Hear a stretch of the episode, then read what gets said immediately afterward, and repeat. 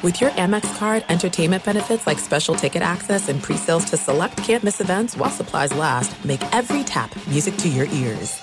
Hi, let's talk about Pro Plan Sport. Pro Plan Sport is advanced nutrition made to fuel strength and stamina in active dogs like yours. So wherever your next journey together takes you, start it off right with the high performance fuel your dog needs to keep pushing you every step of the way. Pro Plan Sport. Learn more at ProPlansport.com. You know our trusted partner TireRack.com for their fast, free shipping, free road hazard protection, convenient installation options, and their great selection of best tires, like the highly consumer rated Toyo Open Country AT3. But did you know they sell other automotive products? Wheels, brakes, suspension, just to name a few. Go to TireRack.com slash Colin. TireRack.com, the way tire buying should be. The volume. Looking for a super offer for Super Bowl 58? DraftKings Sportsbook has you covered. New customers can bet the big game. Bet just five bucks. That's it, five bucks. And get 150 bucks in bonus bets instantly. Download the DraftKings Sportsbook app. Takes about 90 seconds. Use the code Colin. C O L I N. New customers bet five bucks, get 150 instantly in bonus bets for the big game. DraftKings, an official sports betting partner of the NFL. Remember, Redeem code Colin, C O L I N. The crown is yours. Gambling problem? Call 1 800 Gambler or visit www.1800Gambler.net. In New York, call 877 8 HOPE NY or text HOPE NY 467 369. In Connecticut, help is available. For problem gambling, call 888 789 7777 or visit ccpg.org. Please play responsibly. On behalf of Boot Hill Casino and Resort, KS, licensee partner Golden Nugget Lake Charles, 21 plus age varies by jurisdiction, void in Ontario. Bonus bets expire 168 hours after issuance. See sportsbook.draftkings.com slash basketball terms for eligibility and deposit restrictions, terms, and responsible gaming resources.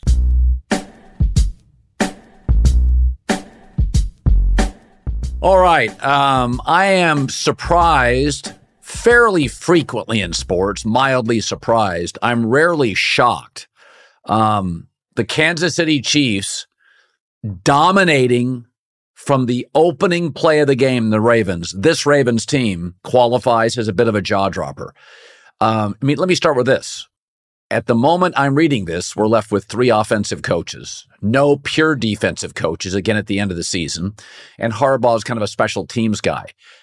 That offensive output that he okayed, John Harbaugh, Gus Edwards touches the ball, things happen.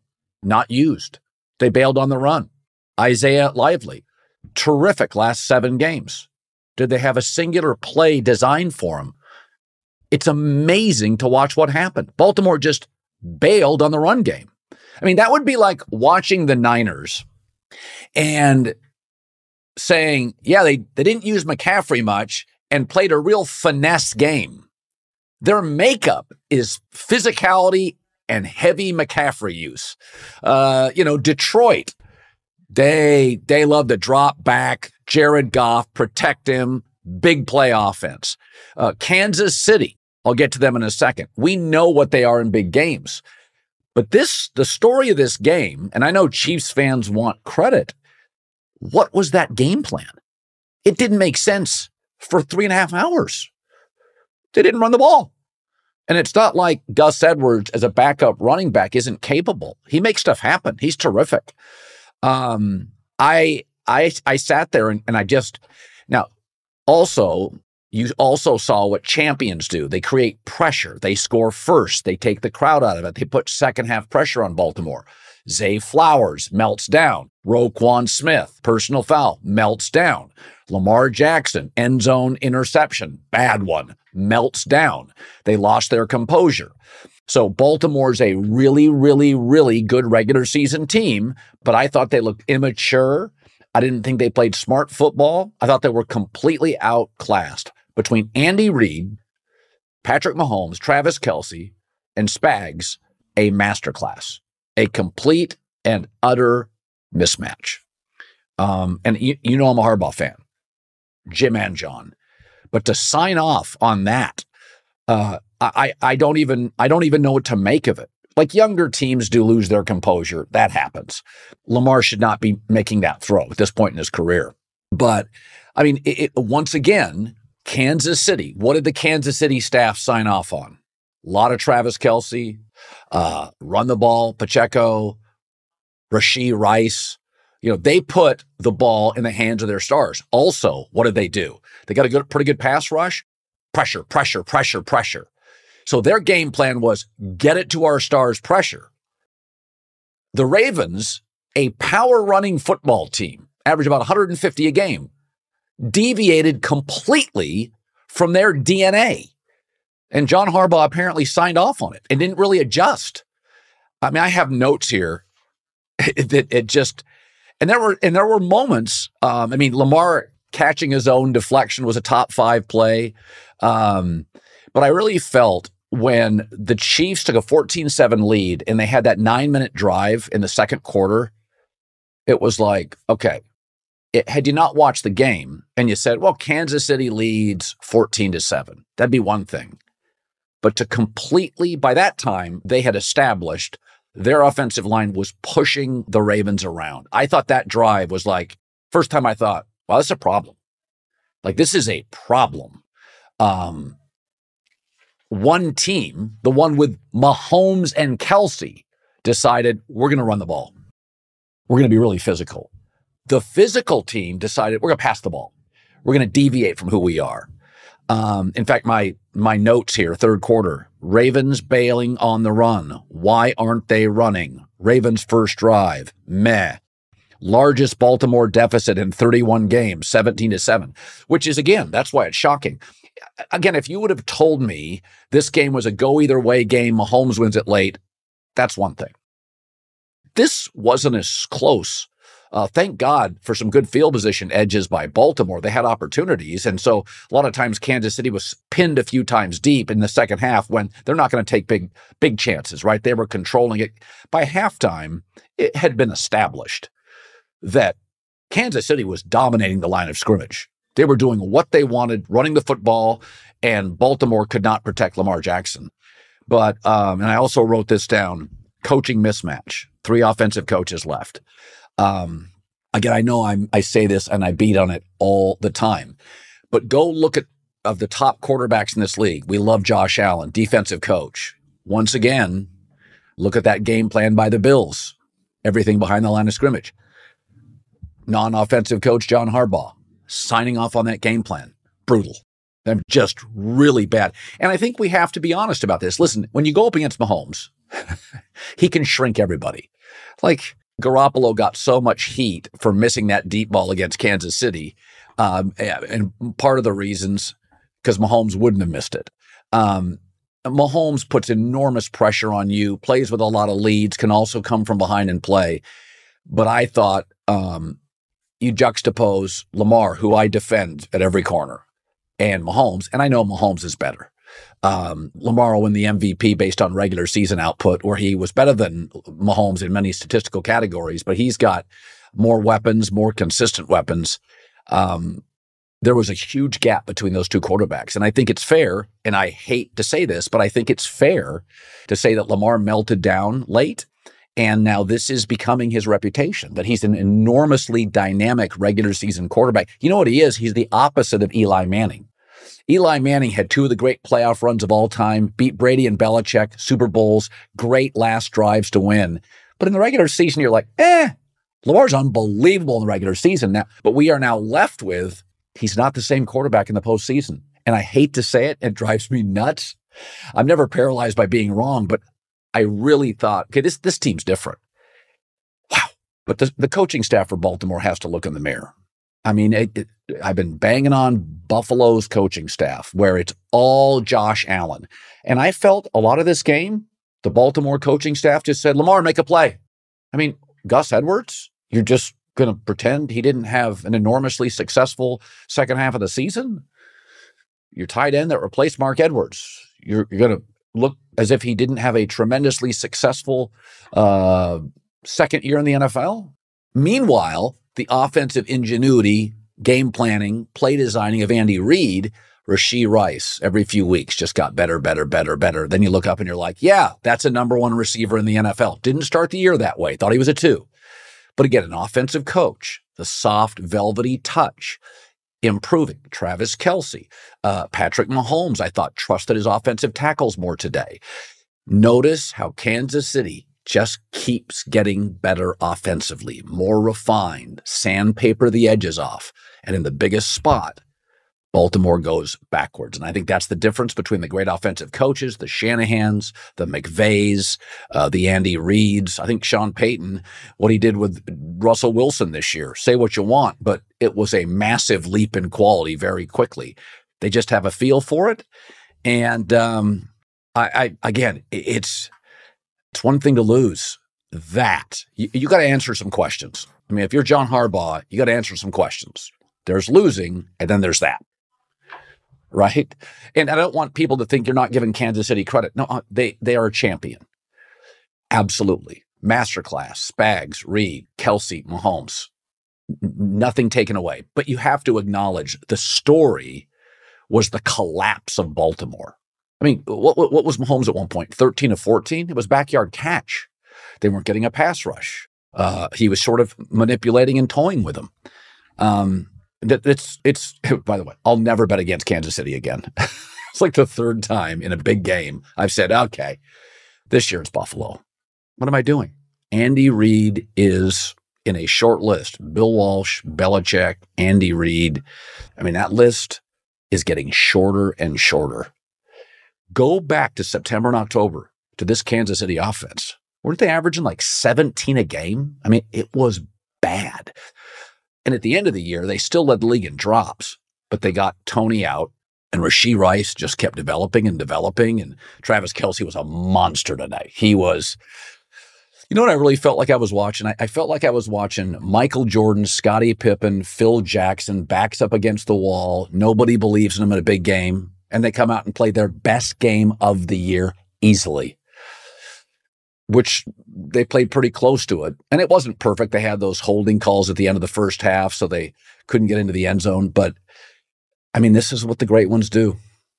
We're all ready to bury them. I thought this was going to be a tweener year. It was stage one of the dynasty, gradually moving into stage two. And you just, you just, we saw it. You just, you know, the spark plugs aren't all firing. It doesn't work, but never doubt Andy Reid and Mahomes.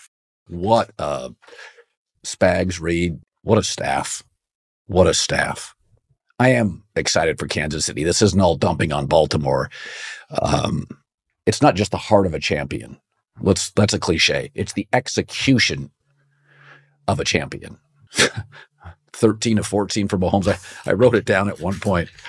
I'm like, yeah, Mahomes first incompletion, second quarter. Next time, third down, Kelce catch. Wow. Nine minute drive. That's what champions do. Congrats, KC. On to another Super Bowl. Let me just run this by my lawyer is a really helpful phrase to have in your back pocket. Legal Shield has been giving legal peace of mind for over 50 years. They connect you to a vetted law firm in your state for an affordable monthly fee. Want an experienced set of eyes on a contract's fine print? Or you finally want to get that will done? Legal Shield has a dedicated group of lawyers who have your back, no matter what the future brings. Sign up today at LegalShield.com forward slash iHeart. PPLSI does not provide legal representation or advice. See a plan for complete terms. Attention all wrestling aficionados. Wrestling with Freddie makes its triumphant return for an electrifying fourth season. This is Freddie Prinze Jr., and I am beyond thrilled to announce that our wrestling extravaganza is back, and joining me once again is the one and only Jeff Dye. Get ready as we highlight the most jaw dropping matches, dissect the fiercest feuds, and uncover the latest twists and turns in the world of pro wrestling. We're dusting off our legendary side quests and unleashing a barrage of brand new segments that will keep you guys on the edge of your seat like our talks on Unsanctioned Thursdays. Freddie, you know we got to give the people what they want. This season, we have an all star lineup of special guests who are going to be gracing our podcast, bringing with them their own unique insights, experiences, and all of that in the world of pro wrestling and beyond. Whether you're a seasoned wrestling veteran or a fresh faced newcomer, we promise an experience like no other. So buckle up, wrestling fans. Listen to Wrestling with Freddie as part of the My Cultura Podcast Network, available on the iHeartRadio app, Apple Podcasts, or wherever you get your podcasts. If you love sports and true crime, then there's a new podcast from executive producer Dan Patrick and hosted by me, Jay Harris, that you won't want to miss. Playing Dirty Sports Scandals. Each week, I'm squeezing the juiciest details from some of the biggest sports scandals ever. I'm talking Marcus Dixon, Olympic gymnastics, Cain Velasquez, salacious Super Bowl level scandals.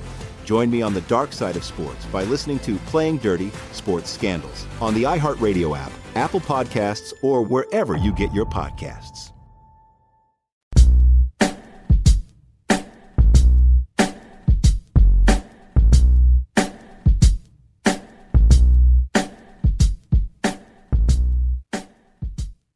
All right, here we go. Former NFL scout, got a podcast at the volume, three and out, knows the Niners back and forth. You've already heard my preamble on that mess that was the Baltimore Ravens. All right, 34 31, Niners' second Super Bowl in five seasons, overcame a 17 point lead. So Dan Campbell's going to get, you know, barbecued because of his uh, play calling. He's not my favorite coach. He never has been. He's much more of a player uh, sensibility than than like a coach, than like a McVay who's young but is a coach. Uh, Campbell, um, to me, it, this is who he is. He's built the culture on it. I get it. Um, you know, here's my take: Josh Reynolds drops, fumbles, blown coverages. How much heat does Dan Campbell deserve? Colin, I listen. Going forward to me is situational, and, and I understand yeah. a lot of times throughout the year, tie game, up one score, week six, week 10. It's 24 to 10. And you have the, the Niners weren't on the ropes. They, they were falling out of the ring. I mean, they were getting their ass kicked. You kick a field goal, you make it a three score game. So, yeah. yeah, you could say it hit them in the hands, but this is, you know, we see guys drop balls all the time. You have a chance to kick a field goal. They have to score three times. I would understand if it's like, hey, it only makes 16 points. It's still a two score game it would have made it a three score game, which at that point, the Niners defense wasn't playing well. Their offense, it would have, it gave the Niners life. And let's face it, the Niners had no life because Purdy was up and down in the first half, mainly down. Defense was atrocious. He didn't have to go for and fourth down in the first half because he was getting first downs and like second down every single series, right? They were like five of seven on third down. He was killing them. Well, I'd said this to you and on FS1 10 times this year. The star of the Lions is Brad Holmes, the GM. It's not the quarterback. It's not Dan Campbell. He's not McVay or Shanahan. And Goff isn't Patrick Mahomes or even Herbert. He's one of the last true pocket guys in the league. I mean, Purdy looked like Lamar Jackson in the second half compared to Goff. Yeah. So my takeaway is I still think the strength of this team is not the coach or the quarterback, though I really do like Goff. It's the players. They remind me of a younger version of the Niners. But um, you know, I think if if you'd have said all year long what worried you about Detroit, it never would have been the talent. Everybody's secondary gets gashed. I mean, the Chiefs are one of the few teams you would have said, "Oh, Dan Campbell's coaching or Goff doesn't come through." Wasn't that sort of what happened? I, I will say this though, Colin. It, it, does come down to your coordinators you know, in the playoffs. Uh, we saw it in Baltimore and Kansas City. Yeah. Right. This game, Ben Johnson, the offensive coordinator, was by far the star of the game through two and yeah. a half quarters. He, he was unstoppable. And, and you have a chance to, to me, the two making it 17 points. I now listen, Kyle said at the beginning of the week, this is part of playing Dan Campbell.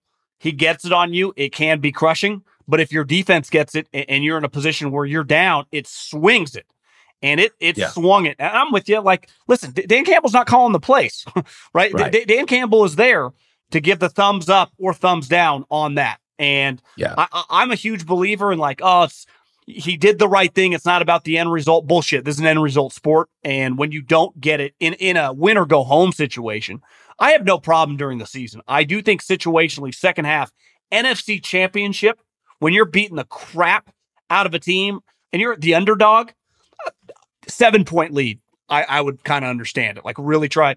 You're up 14 points, Colin. I mean, the 17 yeah. points, it, it would have deflated the 49ers, but that swing gave him life. But like you said, Dan Campbell lives by the sword, and sometimes the sword gets stuck right into his belly. so I thought it was interesting because, um, you know, Brock Purdy, I think is is he's a fairly limited thrower. He's okay. The pocket collapsed. He threw a really ugly pick. Uh, at one point in the game. I have it written down some here. Um, yeah, it was Brock Purdy in the second quarter, pocket collapsed, and he's just not the kind of guy that can sit in there, stand over it. He's small without a huge arm.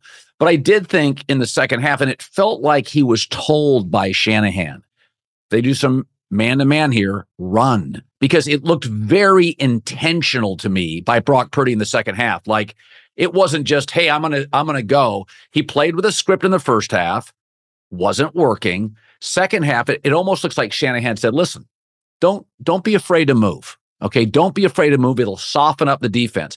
That's what it looked like to me. Do you think it was just him going, or had there was some intention to it? I, I think he's a pretty instinctive player, right? Because he has to overcome height limitations and arm limitations. So one thing he's done all season long, and listen, through two quarters in this game and through the majority of the Packer game, I, I think everyone was thinking is this guy their long term quarterback? You, you can't play with this guy in big games. Right. But this is why they believe in him. I mean, part of evaluating quarterbacks, I'm sure we'll talk about it come up to the draft, is the intangible stuff.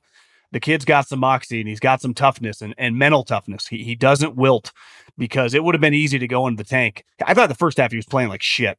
I mean, he looked overwhelmed in the pocket. He looked bad. Some of the passes, I mean, he was letting rip or flying over guys' heads. This is not raining today. It was 75 degrees in the Levi Stadium. So I, I thought more that he's just an instinctive player and he just had to find a way. Almost like I have to will myself to make some plays. And he's a pretty good athlete. I know a lot of people don't think, you know, part of the reason they moved off Trey Lance so quickly is because Purdy was the better athlete, right? Yeah. He, you know, he moves a lot better. Honestly, his movement is really an NFL, it's an underrated skill in the league because how many Yeah. plays do the Niners make outside the script of the given play? Avoid Yeah. some sacks, He's small, so he can kind of dip and run around. Obviously, he can run relatively quick in a straight angle, but he can move quick laterally. Keep some play that one play that he the little lob to Jennings, but that can also get him in trouble, right? I mean, Yeah. you kind of you kind of live with the aggressive. He could kind of turn into a gunslinger. One Yeah. reason everyone had him red flag coming out of Iowa State. Now looking back, they were an undermanned team. He threw a lot of interceptions Yes. because he he is willing to take some chances for a guy that Yeah. doesn't exactly have Brett Favre or Josh Allen's arm. You know, one of the things, though they were a favorite, I thought clearly Baltimore melted down Oh. late in the game. And I thought Detroit, starting with Josh Reynolds drops, melted down. And this is something that it really matters. San Francisco's got a veteran team. Kansas City, Andy, Travis, Spags, Mahomes. Mahomes is now a veteran player, right? Yeah. there is something to be said, John. Been there, done that. Because I thought, I, I mean, you could see. I mean, when Lamar with that terrible throw in the end zone, Zay Flowers, what in the hell is that? Roquan Smith with a personal foul, and then I watched this game, and I'm like, oh, this is this is nerves. I I felt San Francisco melted a bit. Listen, there is this historic pressure. They've never made a Super Bowl. There's Jags, Houston, Yeah. Browns, Lions. There are not many of them left. I kind of felt like they melted. Well, I think you saw in the second half with the 49ers defense that they started playing with a different pace. They started flying to the ball. They definitely were more fundamentally sound. They weren't out of place constantly that was happening in the first half. And obviously the Chiefs who have won Super Bowls, this Niner team hasn't won one, but this was they've been in this game four or five years, right? It was a huge deal Yeah. for the Lions to be here for the first time in 30 years. And, and you just see a championship level character. And, and part of that, like you said, is just keeping your head, not attacking back, not swinging back when you get swung on, not, you know, hanging your head when you miss a tackle. Because the Niners easily could have gone to the tank, I, I would say about 50% through this game. And Yeah. I, I think they proved a lot. Like the Chiefs showed up to win. That they have that championship character, that championship blood. They showed up ready to kick ass, and they did throughout the whole game. The Niners got hit in the teeth immediately, and they were hanging on for dear life and They they, just won't fold. And and it gets back to a lot of the character of the guys from Deebo Samuel. How many plays did he make in the second half? George Kittle, Fred Warner, and Dre Greenlaw making open field tackles. All their DBs who had given up huge plays and big runs early in the game flying to the ball. So to me, there's a level of like coaches say this non nonstop. Don't quit. Don't you know play the next play. It, it- these games come down to small. Even the Chiefs Ravens game, the score was it, it wasn't big, right? 17 7. You're, you're a fumble and a touchdown away from Yep. being right in it. So you can't get down on yourself. You can't mail in plays. And I, listen, I mailed in the Niners. I thought, listen, this game's they're in major trouble, and they flipped Yeah. a switch, starting with a Dan Campbell uh, miss field or uh, miss fourth down.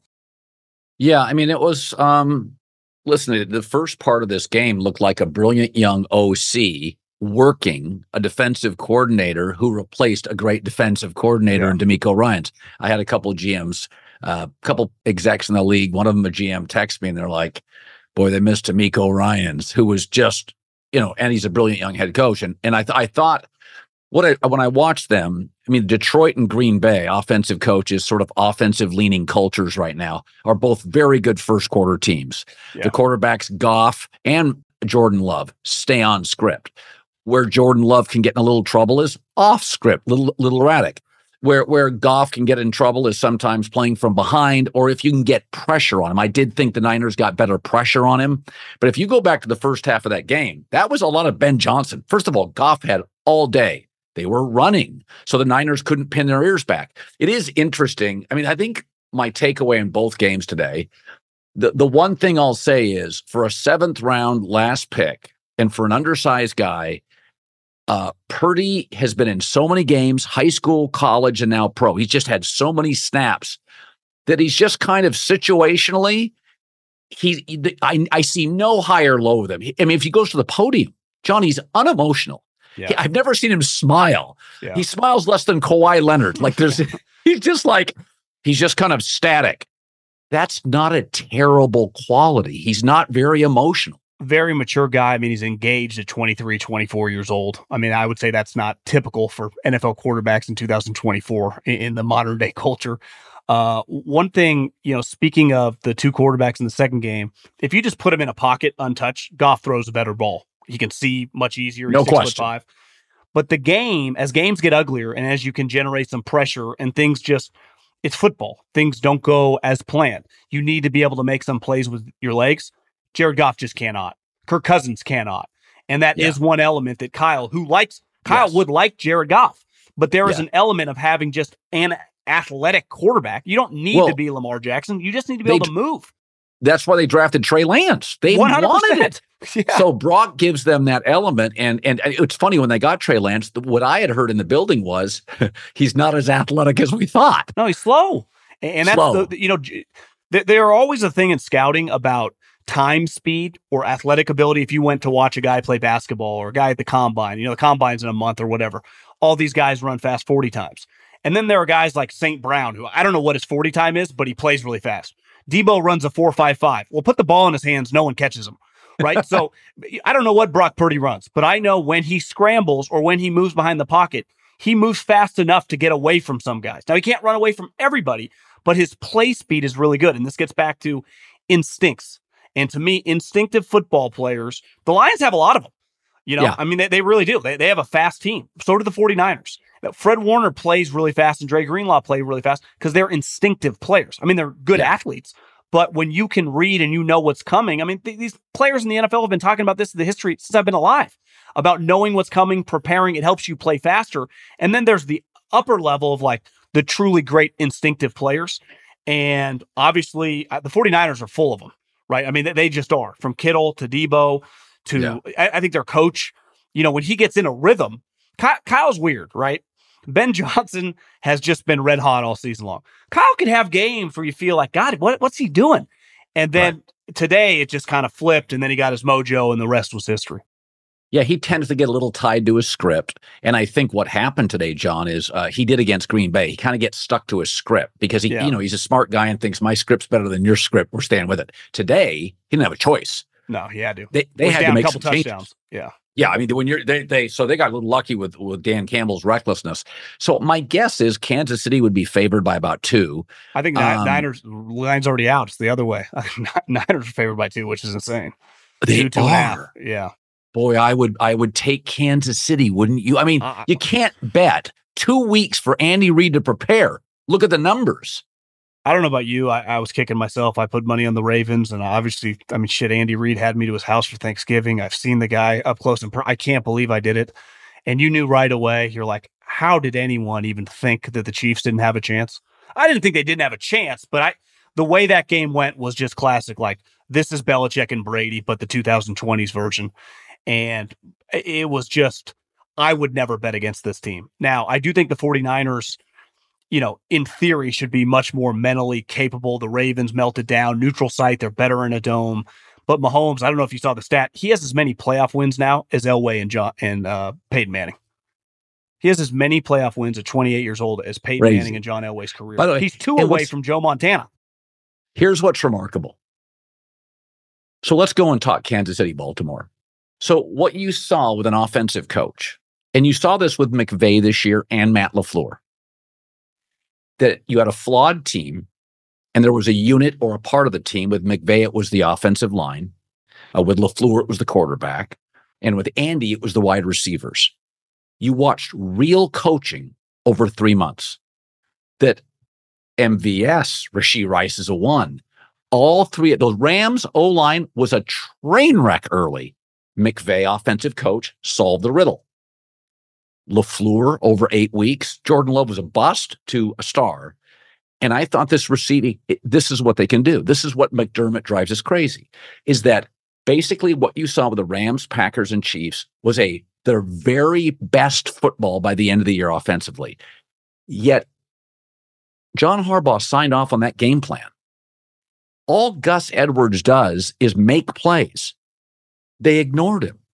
Uh, uh, uh, Isaiah Likely, they ignored him.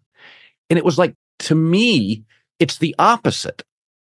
That what Baltimore, their basic DNA all season, and then you got into the game and Harbaugh signed off on this game plan. And by the way, at halftime, no changes. They abandoned the run totally. So they went, this is what drives me nuts is that offensive coaches, O lines, young quarterbacks, backup quarterbacks, receiving course, they can fix shit over the course of a season. I watched, I watched that Todd Monk and Harbaugh performance today. That and again, I'm not saying Kansas City Spags doesn't deserve credit, but the game plan and the play calling, it, they basically said like Buffalo does, "Hey Lamar, go make great plays." In throwing the ball in the pocket, right? To me, last week, Josh Allen ran all over the place, especially outside the numbers, you know, or outside the tackle box. So I thought, well, if he's going to do that, uh, could Lamar run for 120 yards? Willie Gay's out.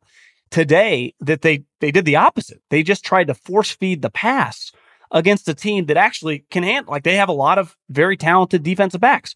Their linebackers were struggling to catch Josh Allen last week. Lamar's faster. So why wouldn't you have designed power runs outside both? They just never did it. I, I thought the first half part of that game plan, and let's face it, the game felt over at halftime, was one of the most embarrassing in recent memory. They, they just had somewhat of, uh, you know, the blueprint last week with Buffalo, how, how to use a running quarterback against these guys and be very successful. And they did the opposite. The other thing that really hit me, do you know who might be the best coordinator in all of football? If you factor in you're never going to lose him. No one is ever going to hire Steve Spagnuolo to be their head coach. It's never going to happen. So Andy Reid has a defensive coordinator who's clearly one of the best in the league that he never ever has to worry about being hired to be a head coach. This isn't college. It's not like someone else can poach him.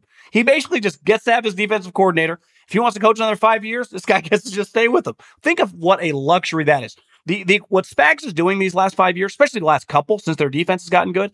If he was a 41 year old named John Smith, he would have interviewed for four jobs, all even as a defensive coach, all around the league. No one touched, no one's even picked up the phone. No one will. So Andy doesn't even have to worry about that. And like you said, the offense is always going to be taken care of. And I'll promise you this. I I still think the Niners might win the Super Bowl, but this Chiefs team will never be as bad as they are offensively again. Yeah. Because they're going to get better. But defensively, you know you're in good hands because your defensive coordinator is elite. He's taken out Belichick at multiple Super Well- Bowls. I mean, he's just, he's won Super Bowls now with Andy. He changed their culture defensively, and he's not going to leave. This is New England, Scarnecchia, after Josh McDaniels bombed as a head coach. Part of what made them great was this institutional, this institutional cohesion and knowledge. Brady, Dante Scarnecchia, Bill Belichick, Josh McDaniels, uh, Matthew Slater on special teams. Jesus, it was these like six seminal guys that were the best in the world at what they did. And I think, to your point, I think the, you know, I, Monken may lose his job after that, but I think what we forget about this, because um, I don't think Green Bay wanted to get rid of Joe Barry. I think they had to. There's such an outcry. But Green Bay's been one of those places historically that, you know, players don't get in a ton of trouble. You know, you're not going to overspend on free agents, no crazy yeah. owner. You got to draft and develop. Green Bay's had a 30 year continuity of offensive coaches, drafting and develop, no chaos at quarterback. I mean, now it looks like they're going to get another 12 with Jordan Love. They're going to go almost 50 years with no quarterback chaos. Marino left Miami. They've still never replaced him. It, it, the cohesion in the NFL is not normal. Look at Kyle Shanahan. He's on his third defensive coordinator in what, three years? Right? Saleh yeah. got a job. DeMeco's there too. And now he's on Wilks, who at halftime looked like he he might have been on his fourth. But I think Andy, look at their core, right? Obviously, Spags now has been there over this four or five year run since they've been really good under Mahomes. And they, you ultimately have to choose a couple players around your quarterback and you got to get it right. And for 20 plus years, Belichick always got it right. Well, they made a decision, right? They got rid of Tyreek, but they just stuck with Travis, who was easy right. to because he doesn't make that much money. He's a great player, and, and Chris Jones. So their core was basically the, one of the greatest quarterbacks of all time, one of the greatest tight ends of all time, and one of the greatest interior pass rushers we've ever seen. And then they've just built it around there with great cohesion at coaching.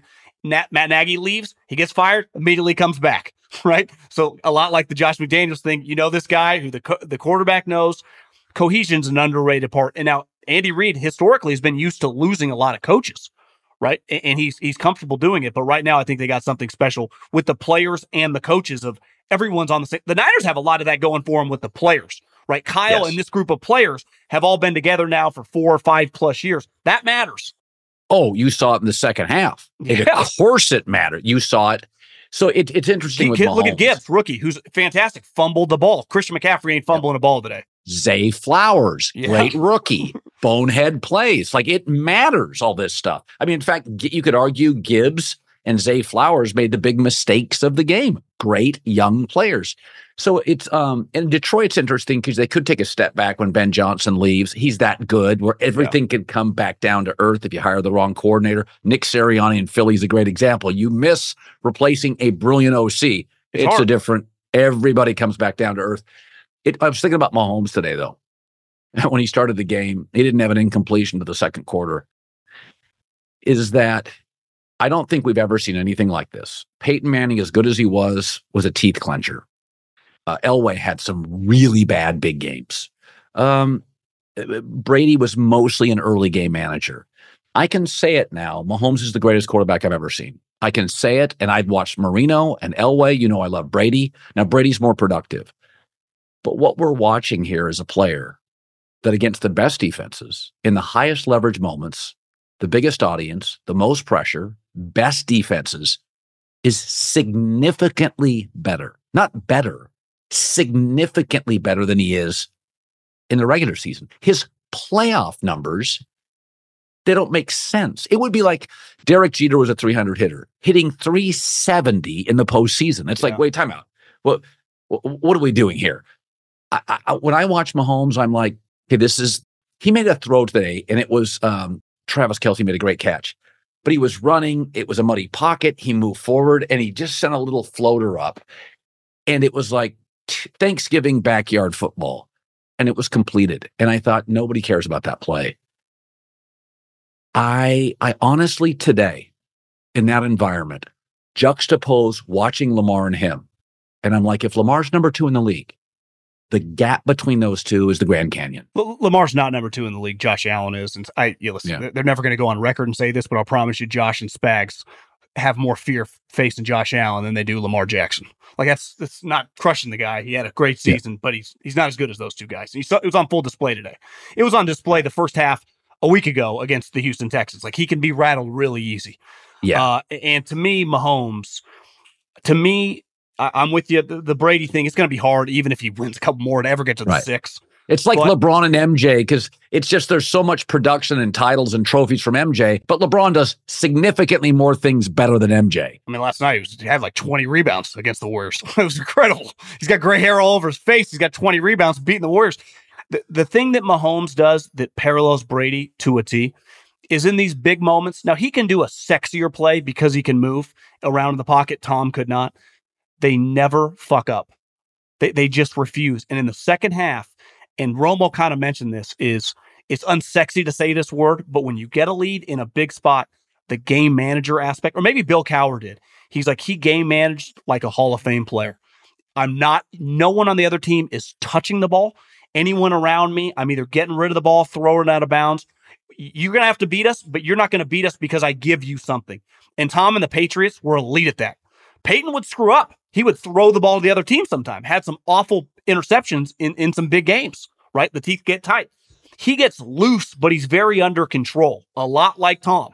It's like they're super focused, but they're very calm and loose. It, it's I mean, how many guys in the history of sports have had that? Like Tiger, M- Michael, Tom. I mean, it's, it's a tiny, tiny list. Derek Jeter in the playoffs, maybe Big Poppy. Most guys just naturally get a little tight. You saw Jared Goff, like it got, he just kind of got felt a little tighter. Lamar, the, the pressure, you could feel it. You don't even need to be at the game. You can feel it on the TV. You're like, God, this drive's huge. And then if you don't get a second and eight, all of a sudden you're like third and eight. You're like, oh, the, the coaches clench up. Everyone clenches up.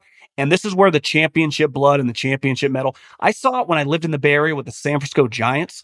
It, it all starts at the top. And I'm telling you, Andy Reid, if you talk to anyone that plays for him, they're like, his team meetings after losses, wins, they all feel the same. He's not a yeller and a screamer. He does not invoke tightness anytime you're around him. He's naturally kind of loose. He's not a big screamer, but you know, enjoy, but he's not a big downer in the negative times. So I think it all starts with him, and he has the perfect quarterback for him. But to me, Patrick, the maturity today to be in full control on the road against a great defense. Like you said early in that game, that, that dot he threw to Kelce down the seam was like, oh, my God. It, it was like, it, it would have been like watching Michael Jordan hey. 97 or 98. Like, good luck, guys. You're in for one. How about the throw to Kelce when Kyle Hamilton, he was on a single side by himself, and it was a first, Kelce made a hell of a play. First time all year a tight end beat Kyle Hamilton for a touchdown. And after that throw, I'm like, he's on one. Okay. Isn't this, isn't Kelce also a good? We talk a lot about Mahomes and Andy, but think about Kelce all year long. You're like, uh, is this going to be his last year on the Chiefs? Are they going to ask him to take a pay cut? Like he's kind of getting old. What happens when the playoffs start? Looks like the Hall of Fame A minus guy. Now he's not may not be as dominant as he once was in, in his at yeah. 32, 33 He was great today, but he's still it's like a throwback, like Scottie Pippen, like Michael. I Michael looking at him like I need you, and Travis like I'm ready. And he, he said it all week. He's like I've never wanted a game more than this game. Like these guys, their level of focus and obviously their talent is second to none. But today, they're it, it was watching greatness. Like that that game was. Were you no. shocked? You, you, didn't think they would dominate like that, did? Did you like oh, the Chiefs? Like, so basically, the Niners Lions looked exactly like I thought. I said on Friday, I said Detroit will probably take the lead. They're a great first half team. Ben Johnson, I said Purdy will play from behind. It'll be good. It'll be close. If Deebo plays, I said he'll make two or three big plays and they'll win. I think I predicted the score would be 34 28 or 34 27. So that game, now I didn't expect the meltdown and the huge lead, but the, the final result was San Francisco just made more big plays. Their physicality took over. Detroit was not quite ready in the moment. That's what I thought I would see. It just how we got there was different. Yeah. I do not remember ever a playoff game with what I perceived to be a great team being more wrong. That game, first of all, my entire belief on the game was, oh, they're going to pound the rock make Mahomes sit on the sideline. And it was Kansas City that had a nine minute drive. I know. It, it, the game looked the opposite of what I looked like. The I time of possession, I remember they put it on the screen one time. You're like, this is insane. It's insane. And they abandoned the run. Like I thought it was going to be uh, Baltimore lead. Um, uh, Kansas City can't quite keep up. In the end, Baltimore couldn't score. They they abandoned they it's they didn't abandon the run. They never ran. They never yeah. attempted to run. So that game, that game. Okay, so let's talk about this. How do you match the experience with the coaches on Kansas City? When you think about Andy's now been in the league for 30 plus years and all the yeah, Spag- Spagnuolo can can lean back but, on the games against Belichick and his experience. I mean, it's, it's so I have special. been a I've been a big defender of Lamar. I love how much he cares. Every year he gets bigger, he gets better, and we cannot deny he's a better pocket quarterback today than he used to be. No question. Fantastic player. But I did think today it is now fair to say not quite the same in the playoffs. I defended him forever. I used to say Peyton Manning wasn't the same in the playoffs. It's it's hard to win in the playoffs. Today, and again, I'm not blaming him. He had no run support. I hated the game plan, but he melted a little late. And I think it's fair to say he had a couple of bad throws. I do think it's fair to say that he is he tends to be run centric. He can melt a little. He's not as good from behind. Most aren't. But when you watched him and Mahomes, I'm like, some of the criticism is just now. I defended it, but it's just. Well, from a f- specific football standpoint, he got fidgety today. He got rushed. He looked like the younger Lamar where yeah. in the playoffs, when it wasn't going Baltimore's way, he would one read and then kind of scramble around and kind of scramble within the pocket. And it just throws everything off instead of all season long. Now, granted, they were beating the crap out of most teams, right? He was very under control. It's like, well, if this is the version of the player, I'm all in because he's calm, you know, kind of moving around. Today, he got very fidgety. He, he got very, felt very uneasy about two seconds into the place. And part of that, I think, gets back to the immense amount of pressure in a spot like that against that opponent. And you start going, we're down. You just naturally kind of freak out. Now, maybe we look back in a couple years and he wins a game like this and he says, going through that experience helped me out. But today he resorted back to the guy. Like I, I said yes. this last week, everyone shitting on Josh Allen. Was he perfect? No. But I never watched for a moment and thought I wouldn't want that guy on my team. If you right. put that guy on a team that's stacked, you're winning with that guy. It was not his fault. He did not look overwhelmed. I'm not saying Lamar looked overwhelmed, but I need you to be in complete control. The moment you get fidgety, it's the Peyton Manning thing in the playoffs. You're playing the best of the best. He used to lose to the Patriots. You're playing the Andy and Mahomes here. They're not going to screw up, and this defense is solid. Like just live to fight some other, you know, get a seven yard gain, right? Complete some balls. The balls were flying on him. The rain started coming.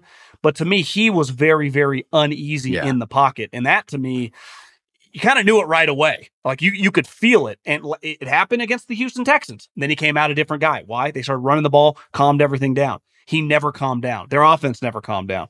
Well, they didn't do, Monken didn't do him any favors. The way to settle a quarterback down is get him a run game. For sure. By the way, second half, Niners, Christian McCaffrey peeled off a couple big runs. Everybody comes down. The temperature in the room comes down. Little swing past to Deebo. Deebo breaks tackles. The sideline play to Kittle. It just brings the temperature down. It gets the crowd into it. So San Francisco, after a rocky first half by Purdy, what are we going to do? Let's get him some yards. Let's not put the pressure on him. They never did that with Baltimore. They just kept dropping him back. By the way, and Spags is bringing extra people. Baltimore can't block him. So at no point did Baltimore say, listen, because they saw what you saw. God, Lamar's frenetic here. Let's get him help. Nope. They just dropped him again with six rushing and five blocking. If I told you this morning that before the game kicked off, the Chiefs are only going to have 17 points, you, you would probably assume they're going to lose, right? Like I, I didn't envision a spot where they could win 17 to 16 or 17 to 13 or 17 to 10. But what happened today? Awful pick in the end zone in a triple coverage. Karlaftis gets a big strip sack against them. Obviously, the Chiefs came through with turnovers. You can't afford to have the 49ers overcame the pick Purdy. It was early. Would they would not have been over, able to come overcome a pick in the second half, and let alone countless turnovers. Zay Flowers, Lamar Jackson, the fumble strip sack. I mean, that's you're not overcoming that against you know the new dynasty. It's not possible, but it starts with him. I mean, I, the whole building. I, I would imagine every guy and, and and female that bought a ticket felt it early, like, oh, we're in trouble. This quarterback looks a little off kilter. And, and let's face it, he, he was. Yeah. I think the Super Bowl is going to be interesting for a lot of reasons. Um, San Francisco, as you noted, comes out a favorite. I would bet Kansas City. I think that um, line will come storming down, don't you? Yeah. I mean, listen, um, this institutional the Chiefs coaching. just won the Super Bowl last season. they won the Super Bowl. They're back in it. How are they not the, the favorites? Well, I'd say when they played them before, uh, Mahomes wasn't making the money. The roster was a little deeper on the defensive side, more experienced. Uh, Purdy's a better runner than Garoppolo. I think he's. I think he. I, I, I always thought Jimmy threw a great ball between the hash marks. Could didn't move much. Purdy gives you a new element. Uh, McCaffrey wasn't on that team, so th- this team has got Niners offense elements. is way better now. Their yeah, defense, yeah. their defense is not as good as that team. That defensive line uh, was at Buckner. That defensive line was good. I I would take Kansas City and the points. Um, you know, because I've watched San Francisco play crappy football for three quarters against the Packers and two and a half quarters against the Lions. So my takeaway is where I've, I haven't seen Kansas City have a bad quarter. They've had 12 excellent quarters. With, with San Francisco, they've overcome. I mean, let's let's not kid ourselves. Go back to the That Baltimore game. They- They've had some bad games over the past month. It's not even just the playoffs. They, they've been off. Yeah. So um I, I just I gotta tell you, I find uh I don't know why I bet against Kansas City. There's just so much institutional intelligence. Um, you know, and, and it, it was so clear today early on. I mean, Kelce had one of his best halves ever, and not even just touchdowns, just making diving catch after diving catch. And there's been this sort of narrative he's not focused. There's Taylor Swift, and I'm like, well, he's showing off for today because that shit when I'm watching Yeah. that, that maybe he has a ring in his pocket he's delivering tonight because that was like one of the uh, he was engaged. I, I I thought Travis Kelce really set the tone. And you know what else I liked? In big games, Baltimore didn't give it to Gus Edwards. It's like, what, what are you doing? Didn't um they didn't go with their strength. What did Kansas City do? Travis Kelce, Travis Kelce, Travis Kelce, Pacheco, Rice, who's because I love their game plan, which is what's Spags um, rep? Pressure. What did they do? Played right into his strengths. Go look at everything Kansas City did today. It was all the best version of what they did. And I and I think San Francisco's second half, by the way, looked exactly okay. Here, guys, at half, this is who we are. Let's go do what we do. Now, Detroit did the same thing, which is reckless. But I Baltimore's the only team this weekend. I thought, what what was that? I don't get that. So I thought I thought Kansas City and San Francisco, Niners second half, really that's who they are. you know, one thing that Andy has changed definitely the last couple years, now part of his Tyreek's gone, is the knock on him was always pass, pass, pass. He has no problem giving to Isaiah, who against the 49ers, I mean, look at them. They can't stop the run right now. So I would expect for the Super Bowl a lot of Pacheco because stopping the run is not, and let's face it, their outside passing game with the Kansas City Chiefs is not as good as Detroit's. So the 49ers are going to have to find a way to slow down this game because that, that if you're just giving up five, six yards of carry, you're just going to be up against the ropes. It's impossible not to be because it keeps your offense off the field. You know, obviously, this guy on if it's third and three, they're, they're talented enough to get those, and they have the greatest quarterback of all time. But you have to stop if you cannot stop the run. Like they would have lost this game, the version of the way their defense was playing to the Kansas City Chiefs. And Yeah. now it's inside fast. Now that benefits the 49ers too. But the other kind of swing is think about Mahomes these last two weeks, just perfect. He's he's just been A plus, A plus. Purdy's, you know, been, been a little bit of a roller coaster. I, I don't think you can afford roller coaster Purdy throwing a pick six or something against Kansas City and being down 10 nothing to the level of coaching staff you're going to go to. Now, maybe the Niners can figure out some defensive stuff. But here's one problem, Colin. When you invest a lot into a certain position, like ultimately, like why are the Chiefs struggling with the wide receivers? Well, they they don't have a great player. Like it's not like they've bought one guy who's not living up. They drafted a guy in the second round, Sky Moore, didn't work out, whatever.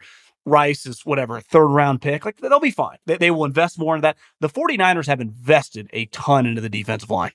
Right now, Bosa made some plays today, but Chase Young, they traded a third round pick for. He's nowhere. Uh, Armstead and Hargrave today were many places to be found. By the second half, at least Fred Warner and Dre Greenlaw started making some plays. But when you invest in an area, this was the downfall of the Philadelphia Eagles.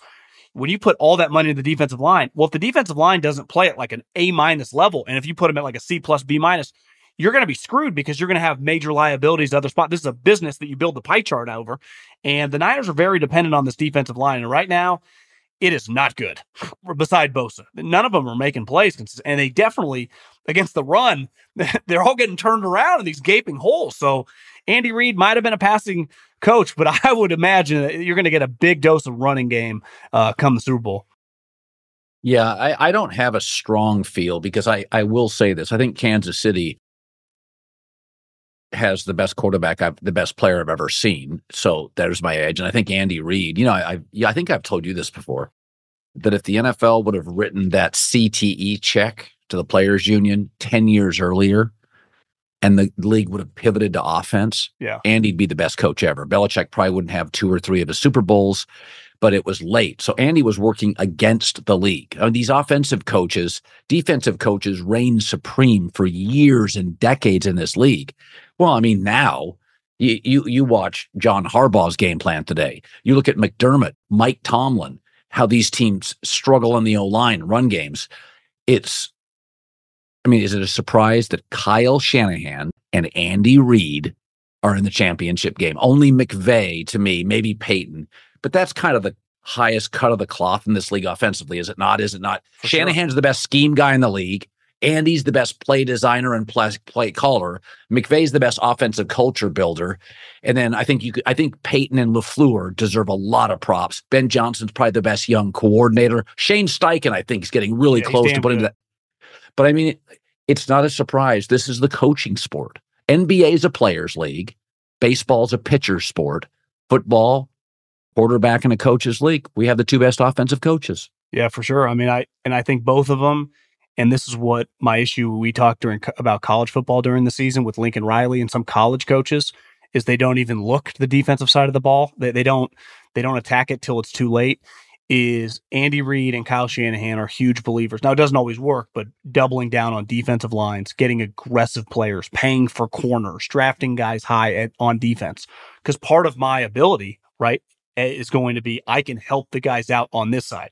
Now it helps when you hit star players like Kelce or Tyreek Hill or trade for Christian McCaffrey, but that Jauan Jennings, no one heard of the guy three years ago, and now he's making big plays every single game. Right? That they can they can create that with no names, and defensively they've always you know allocated a lot of resources over there, and sometimes offensive coaches. You know, are, are either two hands off. I give Sean McVay a lot of credit. Look how the defensive coordinators he's always invested in, how much uh, emphasis they put when they do have draft picks on that side of the ball, right? Because you you cannot win in these big spots. Obviously, the Niners were getting shredded, but their defense came through in big spots that are highly paid, right? Obviously, Kansas City has a fantastic defense. The Baltimore was there because they had the number one defense. So uh, offense is huge, and the offensive, you know, head coaches are the uh, ultimately like the swing part of it.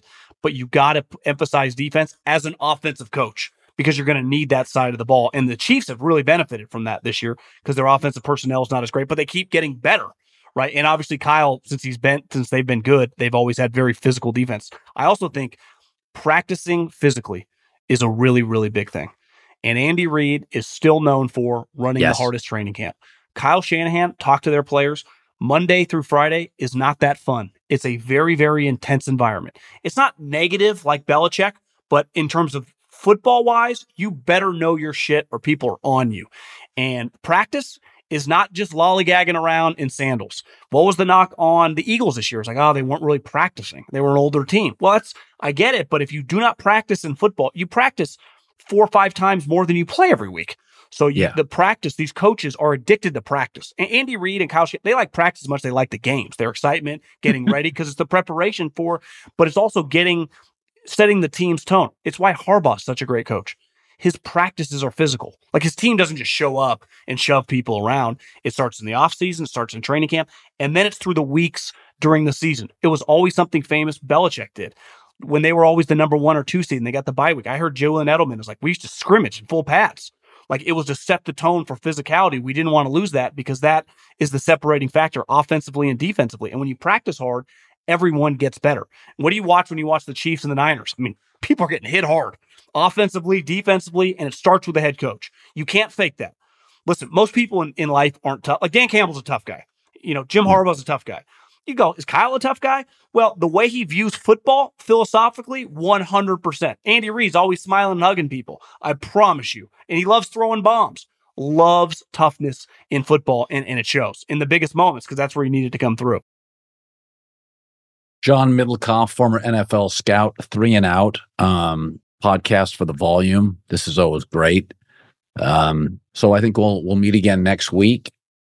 Um, listen, we have the best coach and quarterback against maybe the second best coach and best roster. And so uh, the conspiracy theorists can say the league wanted um, Taylor Swift in, but it looked like Todd Monken wanted the Chiefs in, not Roger Goodell with that goofy game plan. Um, it's been a hell of a year. You know, I, I look at this year. These ticket these ticket prices to get in. I, I might need to get in that building, Colin. I might need you just to call some people that call some people because this this ticket price, the get in price, could be I bet it's going to shatter records. I mean, in Vegas, right? And Taylor Swift. I mean, what do you think that Lions Niners rating is today? Fox has been on a roll. Jesus. Fox 40, has been 48 on a- million people, you think? But listen, I like the NBA. I watched both the Celtics Clippers game Saturday night, first half, second half of the Lakers Warriors. I love the NBA. NBA is dying to get like 1.9 I million for a game. The NFL, and I think legalized gambling is jet fuel, is completely pulling away. I it- three or four things are happening to the NBA. One, the NFL took Christmas back, which was a huge marketing day for the league, NBA. NFL said, yeah, we're done with that. We're going to own it. Hurts. That was a real launching point. Secondly, the league's getting highly European. Most of the best players, Luka, Giannis, Jokic. Doesn't bother me. I love it. But it, it is getting our domestic players have very little imprint. These guys come, you know, Wemby's the next great player. SGA's from Canada. It's it's and I'm I'm not opposed to it. I like stylistically. I love watching Jokic play. But you know, fans often they kind of root for their own. They want to see their Kansas guy and their Ohio State guy. And so that's the second thing. And the third thing, um, with the NBA is that Stephen LeBron carried the league for 15 years. And that was so much fun as I watched it this weekend. And as I watched it, I thought, is this the last meaningful game between those two? I literally was getting romantic. I'm like, we're not getting any Steph. Le- I mean, Steph LeBron. This could be one of the last times they really light the world up. Warriors are like five games under 500. They're not going to be in the playoffs. I thought, can the NBA, you know how golf gives sponsors exemptions? Like, could you give a sponsor exemption to get Steph Curry into the playoffs? because it, that's got to be the highest rated NBA game of the year. Do you know one thing I think in the NFL, and I'm sure you've talked about this, but I really notice it in my life, whether it's my girlfriend, her friends, whether it's just other ladies in my life, my mother and her friends, a lot of women watch the NFL. Yes. My my mom watched every snap today, and she watched. She's because I worked for Coach Reid, and he was so good to me. She she doesn't miss a Chiefs game. She's a diehard Chiefs fan, you know. And I know so many moms that you know. I'm from Northern California. They don't miss a snap of the Niners, and I think that's probably the same. Moms in Philly, women in Philly, Dallas. I think you go around the country. No way basketball has that. I mean, I, I think the under, and this is not has anything to do. This is well before Taylor Swift ever showed up dating Travis. Yeah. I'm telling you, I, I think the the audience uptick in women watching football, specifically the NFL, has got to be eh, all time high. Okay, my wife doesn't like sports. Glued to the game today with her sister. My sister doesn't like sports. Became a Seahawk fan with Russell Wilson. My sister and my wife do not watch sports. Anything ever. I mean, they they the, the idea of taking my wife to a baseball game, it it, it would be like taking her to a bingo game at an old folks' home. She just wouldn't do it. No, I think you're right. In fact, I saw a number. It was six or I just got to Fox about seven years ago and they were showing um, i got some research from the people upstairs mike mulvihill and i stopped by i used to see him like once every few months and i see him a couple times a year very bright guy all the numbers I and follow- I follow was shocked Yeah. Like it was like 50% of the fans were women or close to it i was like no that can't be true it was Well, like people up in Seattle and your sister's friends and just random females over the last 10 years when Russell Wilson came onto the scene. H- how many of them do you think followed the Seahawks really closely? I bet it was oh. pretty Oh. high. Yep. And I and I also think there's something about football. It's once a week. So you don't feel I mean, women have big, broad lives, Yeah. careers, kids. One game a week. By the way, it's Sunday. And so husbands are around, families around. It's a, it's kind of like lunch, dinner, beer. It's a real, it's real family feeling football. It's once a week. It's also, to be honest with you, um, I mean, I do think there's something to be said. You have to be a real baseball fan to get baseball. There's literally 162 games. Spring training postseason, there's over 200. It's a maze of games. I'm a sportscaster. I get lost with it. NBA, so many meaningless games, load management. NFL players, once a week, they play hurt. And, you know, for most of your stars, the careers are 10 years. So you just get used to seeing people. And by the way, many of those players that are great in the NFL, they were great in college. So I just followed. You can go follow Caleb Williams at USC to the Bears. So you have some connection to him. I, also think one thing, you know, most of my friends, either from college or high school, if I went on Instagram today, I, I swear to God, 80% of them were at the Niners game. And I think if you grew up in an NFL city like Philly or Dallas or wherever, or the big college cities, it's such an event.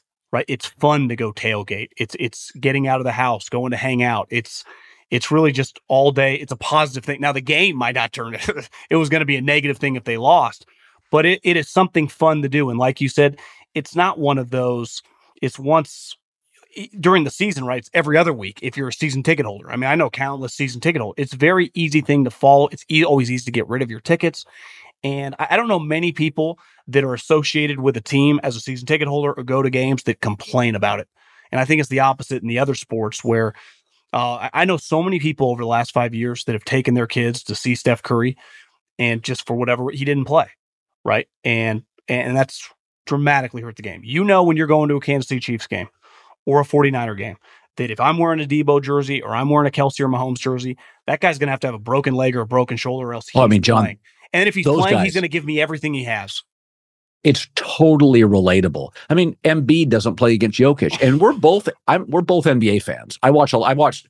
I watched again. I watched. I'm Clippers, dipping. I, I, I I've gone the. It's just I I found it with the with the the load management and the effort I could, last night was pretty remarkable, but that felt like a game from 15, 20 years ago, right? The yes. Lakers and Warriors. That that's not what the NBA is anymore. Uh, they they've lost the guys making so much money. The urgency of the sport has been lost. That's what's amazing about football is the money has like Patrick Mahomes had a four hundred fifty million dollar contract, and if I told you that guy was playing for his career, you would have thought today like his you know his contract was on the line. So the, the money hasn't fazed any of these guys. You might not play well, but you never feel like anyone's mailing it in.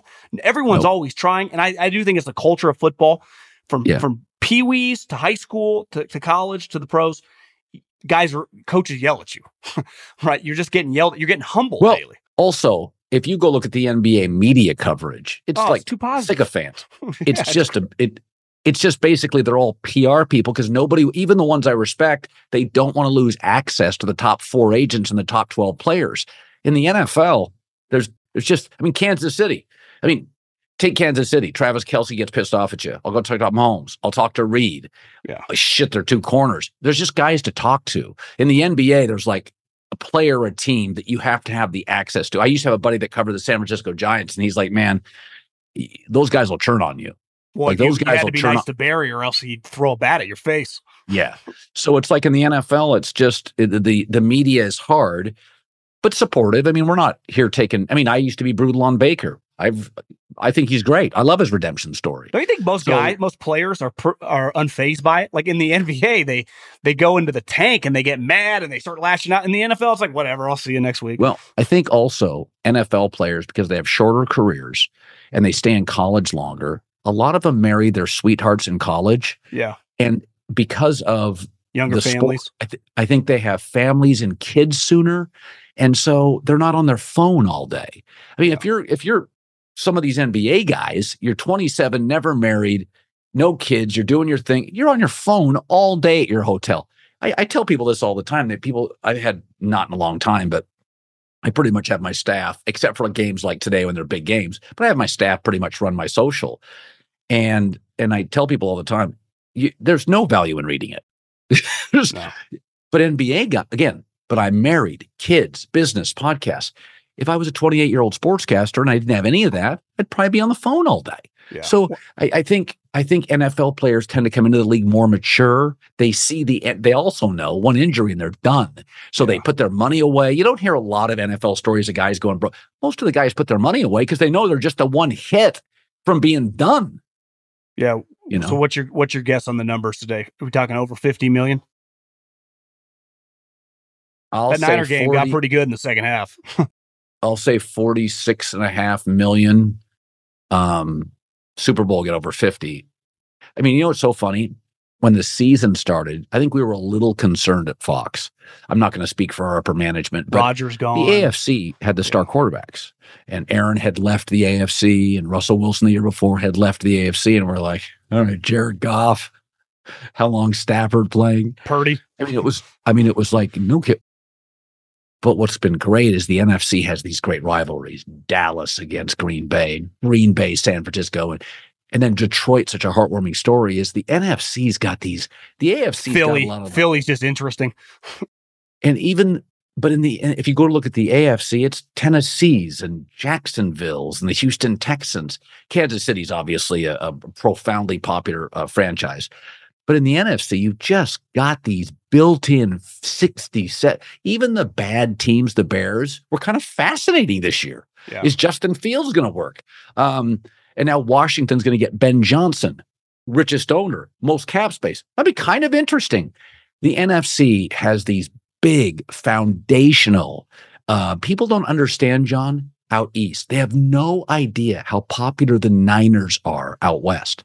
They have it. When you say that the NFC East, if we were going to compare it to college football, would be like the power of the SEC. And then yeah. if you took like the Packers and the 49ers, that's like Michigan, Ohio State. I, am not, I, obviously, I'm, the AFC is really good. I'm just talking the power of the brands.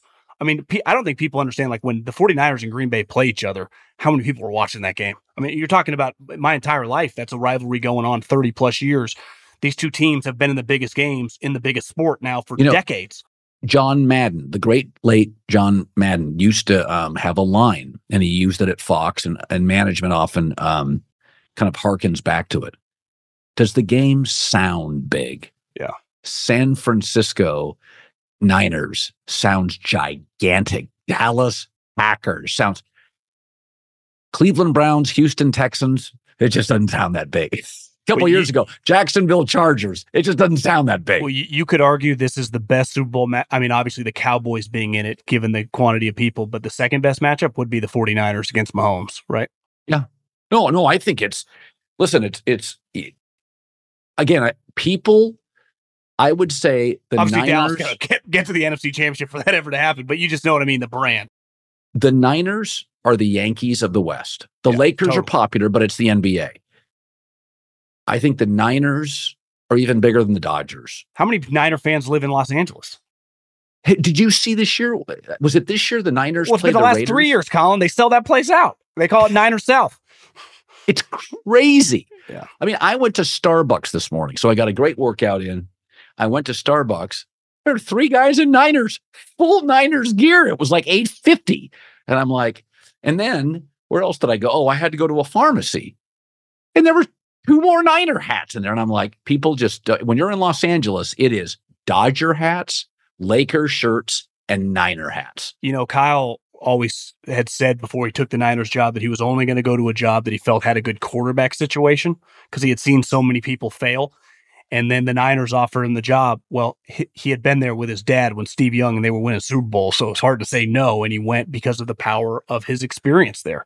And when you win with the 49ers, like to me, they're one of the biggest brands of my lifetime, any sport. I mean, they, they've yep. just been consistently well, think about, good. And now, I mean, they are just rattling like they're a bigger brand than Kansas City. Obviously, Kansas City could win back to back Super Bowls, but it's not even close in terms of fans. And it's fascinating how many interesting quarterbacks, John Brodie, uh, into Montana, into Steve Young, even like into Kaepernick. Alex yeah. Smith was capable. Gar- Garcia was going to Pro Bowls, going toe to toe with Favre. And then now, then they had Garoppolo got him to a Super Bowl. Now it's Brock Purdy. They haven't all been great. Montana Young were, but they've always had interesting. Even Kaepernick, they've had interesting quarterback stories and good enough to win a bunch of games. I mean, God, they got to a Super Bowl with Kaepernick, Garoppolo, and now Purdy. How many organizations could do that? Do you think the reason Brock is such a polarizing story is just simply his draft spot or simply because of his draft spot and he's the 49ers quarterback? You know, I don't. Here's what I think. I don't think he's polarizing. I think it's we live in a debate culture, and I fall into the. I think he's good. I don't think he's great. I think he's good. I don't think he's big enough, his arm, but he's good. And I thought his second half today running around, he was really good. And then there's those that say, you know, my, my buddy Jason McIntyre, he's great. And I'm like, no, that scouts know what they're doing. I mean, there are these occasional Kurt Warner stories or Antonio Gates where GMs, and both of those, by the way, there were circumstances why they didn't get drafted. But I think there is this. He's great. He's this. I think Brock Purdy is a good quarterback. Um, if if I argued he's Kirk Cousins with mobility, that's a pretty good quarterback. C.J. Yeah. Stroud is Jared Goff with mobility. That's a pretty good quarterback. So if I said to you, he's win a lot Kirk of games Cousins, with Jared Goff. Listen, you win a lot of games with Kirk Cousins. Imagine if he could move. Oh, you can. It's called Brock Purdy. That's what he is. Exactly. I mean, when when when when C.J. Stroud came out, all the scouts were like, he's Jared Goff. Well, he is really, except he moves better. Well, sh- Shit, Jared's good without moving. So what's he like when he moves? So I think I think the comp is is like CJ Stroud to me is I mean Jared throws a beautiful ball. Stroud throws a beautiful ball. He just moves better. So I think I think Brock Purdy feels like to me kind of a pedestrian arm, uh, Oh, arm- pedestrian average. Yeah, it's not yeah, pedestrian body, but he moves, and that's a good player And he makes plays. You know? Yep. in big spots. yeah. All right, buddy. See you, Colin. John Middlekauff, former NFL scout. We love him. Three and Out podcast. Always money. The volume. It's Freddie Prinze Jr. and Jeff Dye back in the ring. Wrestling with Freddie makes its triumphant return for an electrifying fourth season. Hey, Jeff, are you ready to rumble our way into an all new season of Wrestling with Freddie? You better believe I have. I've been practicing my body slams, and I'm jacked. All right, don't go injuring yourself now. We'll be highlighting the best stories and matches of the week in wrestling from AEW, WWE, and have one on one talks with the best talents in the world of pro wrestling. Listen to Wrestling with Freddie on the iHeartRadio app, Apple Podcasts, or wherever you get your podcasts. If you love sports and true crime, then there's a new podcast from executive producer Dan Patrick and hosted by me, Jay Harris, that you won't want to miss. Playing Dirty Sports Scandals. Each week, I'm squeezing the juiciest details from some of the biggest sports scandals ever. I'm talking Marcus Dixon, Olympic gymnastics, Cain Velasquez, salacious Super Bowl level scandals. Join me on the dark side of sports by listening to Playing Dirty Sports Scandals on the iHeartRadio app, Apple Podcasts, or wherever you get your podcasts. What's up, everybody? This is Stephen A. Smith, host of the Stephen A. Smith Show podcast. Tune in every Monday, Wednesday, and Friday at the very least as I bring you all new episodes that feature the biggest headlines in the world of sports, pop culture, business, and I answer your phone calls and respond to your tweets. You'll hear my unfiltered opinions and straight shooter interviews with top celebrities and game changers. All that and more. So listen to the Stephen A. Smith Show podcast on the iHeartRadio app, Apple Podcast, or wherever you get your podcast.